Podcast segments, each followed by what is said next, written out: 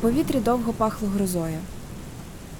Але коли вона почалась, ми все одно не були готові.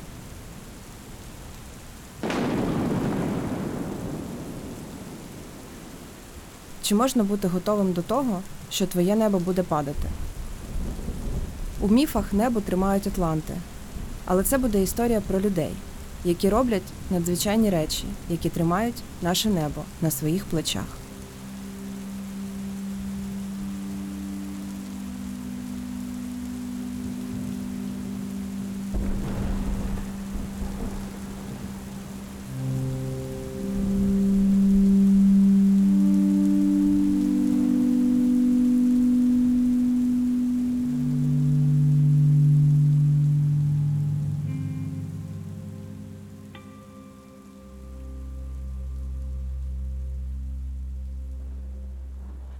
Мене звати Оля Мельянчук, я репортерка, журналістка.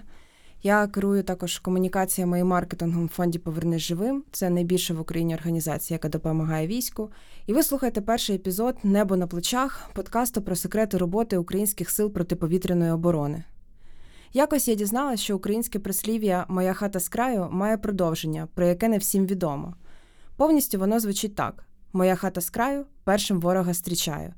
Певне, воно дуже пасує і до наших сил ППО, і до нашого сьогоднішнього героя.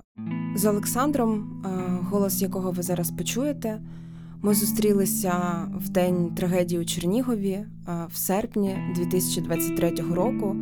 Насправді це була дуже складна від початку розмова, тому що він, як е, представник якраз сил ППО, був дуже вражений власне цією трагедією. Я також. Е, І от в таких умовах е, ми з ним говорили. Я Олександр, я заступник начальника штабу полку. Задача нашого полку це протиповітряне прикриття Слобожанщини. Ми ще так е, завжди всім кажу: ми тримаємо небо Харкова. Ми прикриваємо небо Харкова, але ми прикриваємо всю Україну в цілому, як полк першої лінії оборони. Ну це звісно. Ми не можемо називати ні його прізвище, ні місце детальне, де було записано це інтерв'ю. І така таємничість пов'язана з тим, що для ворога сили ППО дуже важлива ціль. Власне, у перші години Великої війни Росія всякою ціною намагалася знищити штаб полку, і 24 лютого 22 року о 5 годині 5 хвилин в підземний бункер прилетіли ракети. Наш командний пункт був знищений в перші хвилини удару. Два калібра прийшли в одну точку, саме в командний пункт в оперативний зал. Харків завмер. Письменник Сергій Жадан вранці 25 лютого публікує відео засніженого і принишклого міста. Місто ніби замерло, місто очікує, місто знаходиться зовсім поруч із війною. Війна вже його торкнулася, але великою мірою Харків поки що дивиться на неї трішки-трішки звіддалік, з невеликої дистанції. Власне, дуже несподіване і дивне відчуття від міста. Я його таким ніколи не бачив. Але мені здається, дуже важливо запам'ятати цей Харків, це небо, ці вулиці, цю настороженість і власне цю готовність до подій, які відбудуться за певний час. Буквально за декілька годин після цих слів насторожена тиша вибухне.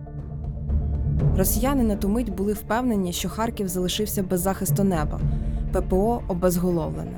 І над містом вільно і безкарно починають ширяти хижі ворожі літаки, які несуть з собою смерть.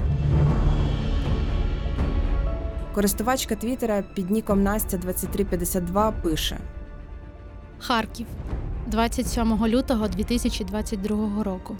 Пів перша ночі. Наймасштабніший обстріл міста. Стукають зуби, нудить, трусяться вікна. Не пробачити, не забувати. На початку вторгнення повномасштабного в Харкові ворожі літаки з'являлися переважно вночі. Авіація ворожа, хто стикався з цим, це дуже важко описати словами. Таке враження, що ну от просто ти зараз е, вийдеш на поверхню і зрозумієш, що пів світу знесло. Тобто, просто от світу не стало. Настільки це страшно, гучно І я знаю, що особливо на початку повномасштабного вторгнення Росія дійсно е, дуже багато застосовувала авіацію. І якось ми говорили з моїм другом, і прямо під час нашої розмови по ним почала працювати ворожа авіація. Якщо чесно, я думала, що ми більше не поговоримо взагалі з ним. Тоді мені здавалося, що це наша остання розмова. Ось як згадує той час Олена, жителька Харківського району Основа. По інтернету вже гуляли чутки, що місто захоплене. Проте ні. Вибухи, ракети, літаки, гради все це було чутно, навіть дуже. Бачила згарища, розбомблену нашу школу, інколи будинок плигав. Собака весь час ховався, рив ями, виламував двері в сарайчику, щоб хоч десь йому було не страшно. Киці мої не відходили від мене ані вдень, ні вночі. Самий страшний звук для мене був це як летить крилата мразіна. Я вже зрозуміла, що Харків росіяни не захоплять, допоки не вб'ють усіх нас. Харків здригається від нових і нових ударів. А в цей час, ховаючись від вогню, наші повітряні сили намагаються зробити те, що потім будуть називати дивом, буквально дивом. Із цих дивізіонів залишився один боєготовий, який змогли вивести від удару. Тобто це дуже застаріла техніка, в дуже критичному стані. Скупи залізяче, яке десятиліттями не знало ремонту, нашим військовим крок за кроком вдається відновити систему оборони неба над Харківщиною. Росіяни про це не підозрюють, вони впевнені, що все знищено аж до моменту, який ви зараз почуєте. Це 6 березня 22-го року. На відео, знятому на мобільний телефон чиїмись тремтячими руками, видно щось е, схоже на дві палаючі комети, які летять над землею. Харків'яни, усвідомлюючи всю важливість цієї миті, не стримують овації.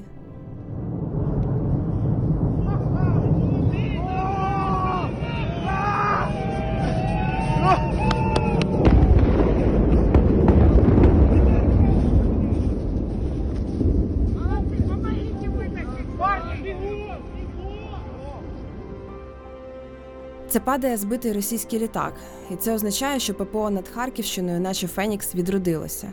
Небо Слобожанщини знову тримають наші. Дуже добре пам'ятаю перші новини про збиті ворожі літаки, і ну це реально були новини, дивлячись і слухаючи, які е, хотілося плакати від, від радості, тому що авіація завдавала дуже великої шкоди. З 6 березня 22 року літаки перестали здійснювати бомбометання по нашому місту. Що був 6 березня знищений крайній літак вже над Харковом. Після цього вони вже перестали літати, що зрозуміло, що тут е, ПВО відновилось, ПВО вціліло і ПВО працює.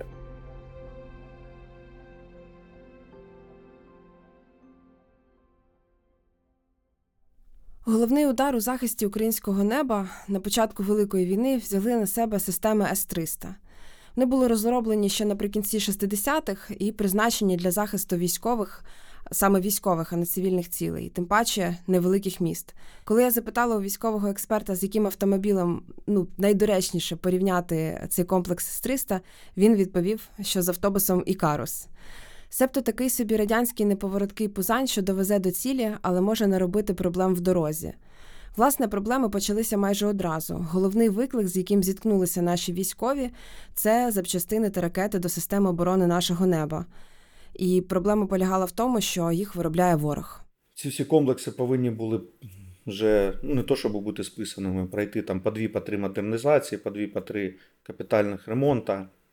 Але за рахунок того, що всі матеріальні засоби, всі розхідні матеріали, е, ну, практично основні такі е, важливі елементи, важлива елементна база, все виробляється на території Російської Федерації. Тобто це виробник Росія, це комплексів.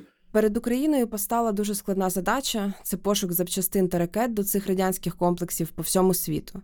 І робити це довелося таємно, адже ворог знав про наше слабке місце і всіляко цьому намагався перешкодити. Пам'ятаєте якусь найважчу ніч або кілька найважчих? Страшна була така одна із перших, я тільки прийшов, допомагав командиру вночі чергувати. І в цей час у нас якраз дивізіон був не боєготовий. Ну, що-то там напередодні зламалось. І ми бачимо, що над Білгородом взлітають літаки Одна група злетіла, два літака, друга група злетіла, два літака, третя група злетіла. Я вже не пам'ятаю, то ли 12, то ли 14 літаків, вони встраються бив порядок і летять в сторону Харкова. І ми сидимо з командирами з оперативними, дивимося друг на друга, а сказати нічого. А вони летять. Ну, вони дійшли до кордону, розвернулися і вернулися. Ну, то був ну, такий адреналін. Руки трусились, мабуть, ще до обіду. Такі ситуації з імітацією повітряної атаки теж тактика росіян. Їхня ціль виснажити. І запаси наших ракет, але головне сили наших людей. Скільки ви сьогодні спали? Е, Три години. Та пару раз було таке, що по півтори доби не спали. Це було от хвилями вони, хвиля за хвилею з різних напрямків. Тобто ватні руки, ватні ноги. Ну, Просто тренець, звісно. Мені здається, що е, найголовніше таке рефлексивне, рефлексійне в роботі сил ППО це величезна відповідальність, тому що ти розумієш, що від твоєї роботи е, залежить життя сотень, тисяч, можливо, десятків тисяч, в залежності від того, там яку ділянку прикриває ППОшка, величезної кількості людей. Це виснажлива робота, це супервідповідальна робота, це величезне навантаження. І крім цього, сили ППО вони ж самі постійно продовжують бути мішенню, тому що Росія продовжує пробувати атакувати е, саме сили ППО для того, щоб наше небо не було прикритим. Я не знаю, чи це міф, та чи це якісь казачки, але я чула історії про те, що от там люди знаходяться в командному пункті, розуміють, що летить на них, але ж вони мають з цього командного пункту видати задачу збивати, і вони свідомо не йдуть, бо Це розуміють. так і є. Ми сидимо, ми чекаємо, куди вони прилетять. Ми знаємо, куди вони прилетять. У нас було два прильоти от по управлінню дві трьохсотки. Ну, Сюди. Ну і люди при цьому залишаються. Ну, ми, ми не можемо покинути робоче місце. Ми командний пункт не покидаємо ні в якому разі, ні при яких обставинах. Е, Ми знаємо, е, коли ці трьохсотки летять, ми їх бачимо ну, 40 секунд. Тобто ми оце 40-50 секунд ми чекаємо, куди воно прилетить. Досить часто прилітало тут поряд 500 метрів, кілометр. У нас дві, дві приходило сюди.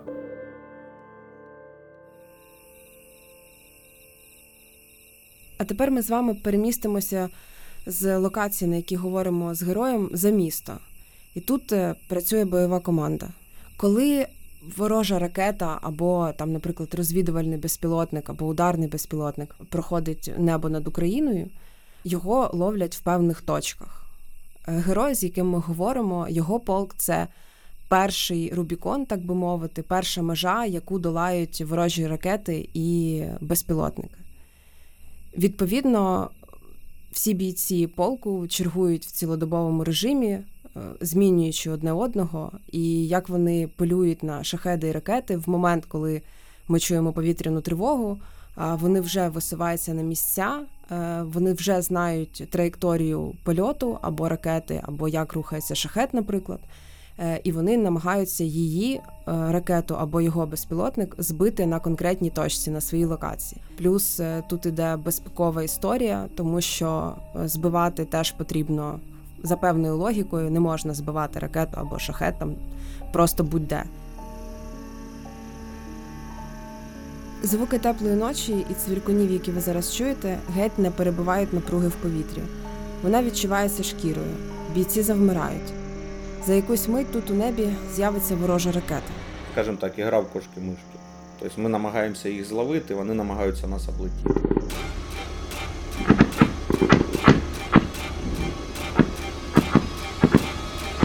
Спливають секунди. Удар.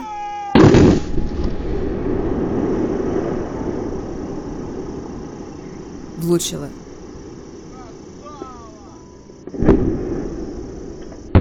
Результати відбиття е, оцієї навали ракетної, яка відбувається, це результат роботи десятків, сотень людей, десятків бойових розрахунків, сотень людей, які знаходяться цілодобово на робочих місцях.